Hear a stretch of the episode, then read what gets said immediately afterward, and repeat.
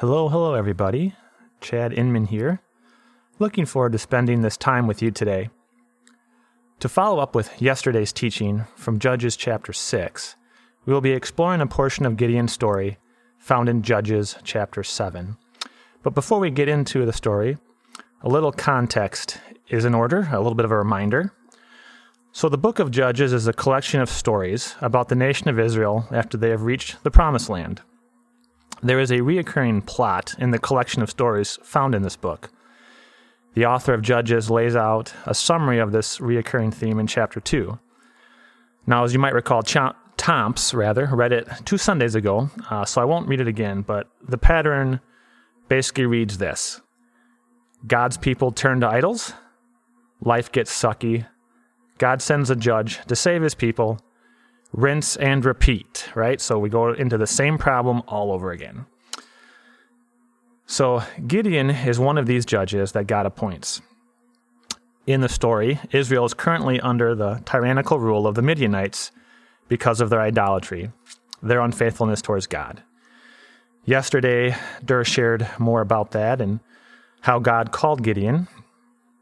And today we will explore God's plan to rescue Israel uh, beginning with ch- verse 1 of chapter 7. Uh, so let's go ahead and get into it. So, Gide- Jerubbaal, or Jerubbaal, that is, Gideon, and his army got up early and went as far as the spring of Harod. The armies of Midian were camped north of them in the valley near the hill of Moreh. The Lord said to Gideon, You have too many warriors with you.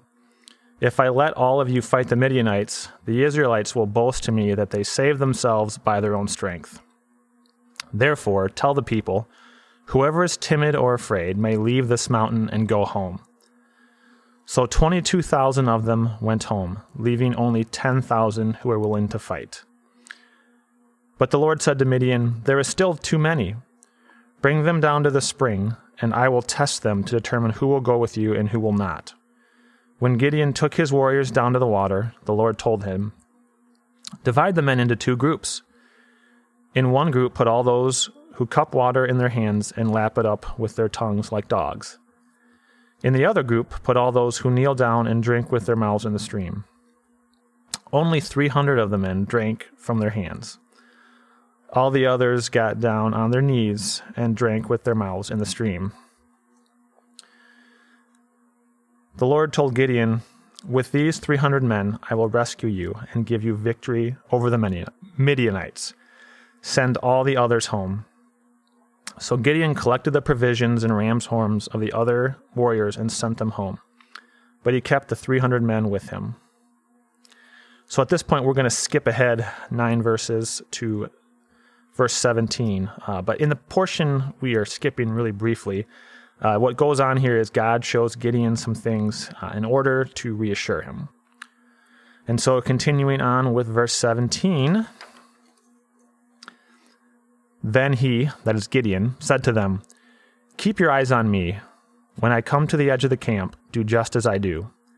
As soon as I and those with me blow the ram's horns, blow your horns too, all around the entire camp, and shout, For the Lord and for Gideon.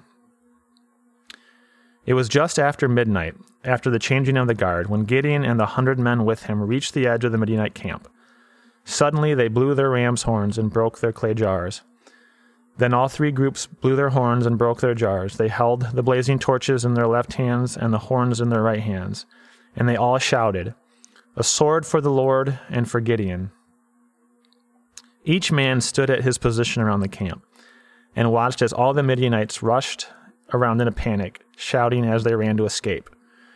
When the 300 Israelites blew their ram's horns, the Lord caused the warriors in the camp to fight each other with their swords. Those who were not killed fled to places as far away as Bethshittah, near Zerah, and to the border of Ab- Abel Maula, near Tabbath. Okay, so a, kind of a quick retelling Gideon rounds up a sizable army, 32,000 men. And God says, That's too many, and whittles the group down to a measly group of 300. Let's uh, call them the original 300 For all you movie quote guys, you know what I'm talking about. So then God does what only He can do God confuses the Midianites and they turn on each other. Through God and God alone, a small band of Israelite warriors are victorious.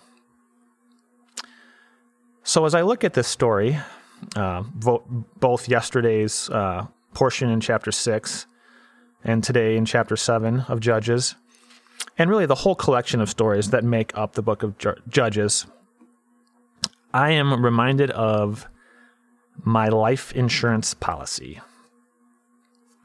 And right now, I wish I could see the confused looks on some of your faces, so allow me to elaborate. You see, I'm a very cautious person. I do not like risk.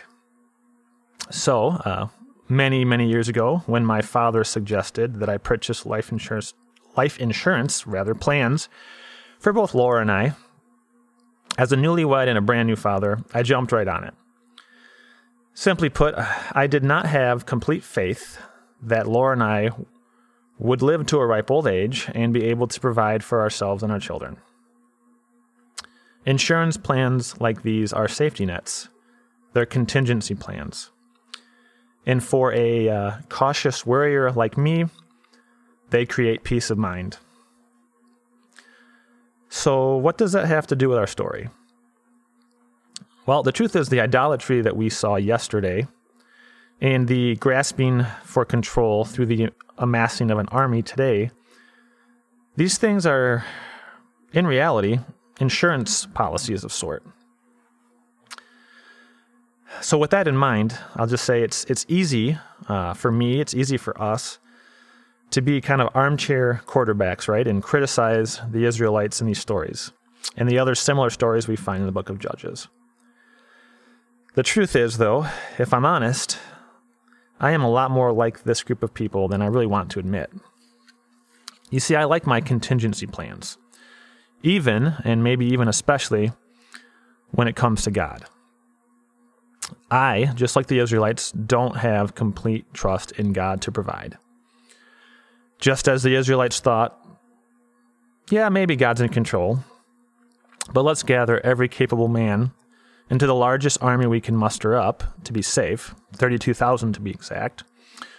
Or uh, in prior to prior in the story uh, yesterday, sure Yahweh is our God, but maybe we should worship the gods of our neighbors too, just to be safe. I think, sure, maybe God is in control. And yes, He wants me to be generous with the things He's blessed me with.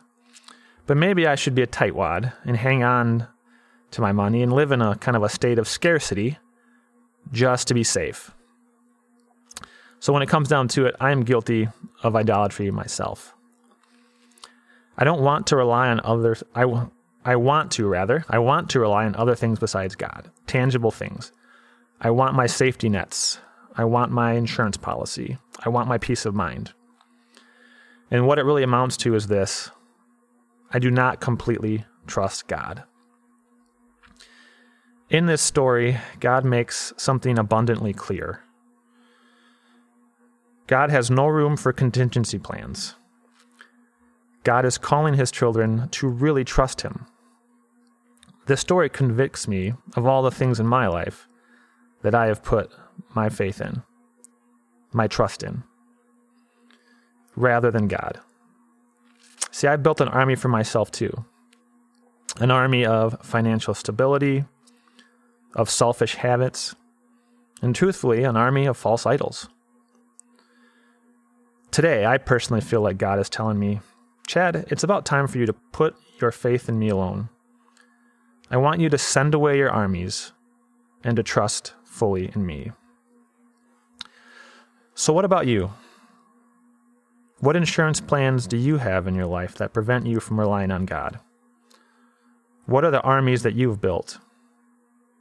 Are you ready to send them on their way and place your hope and trust in a faithful God?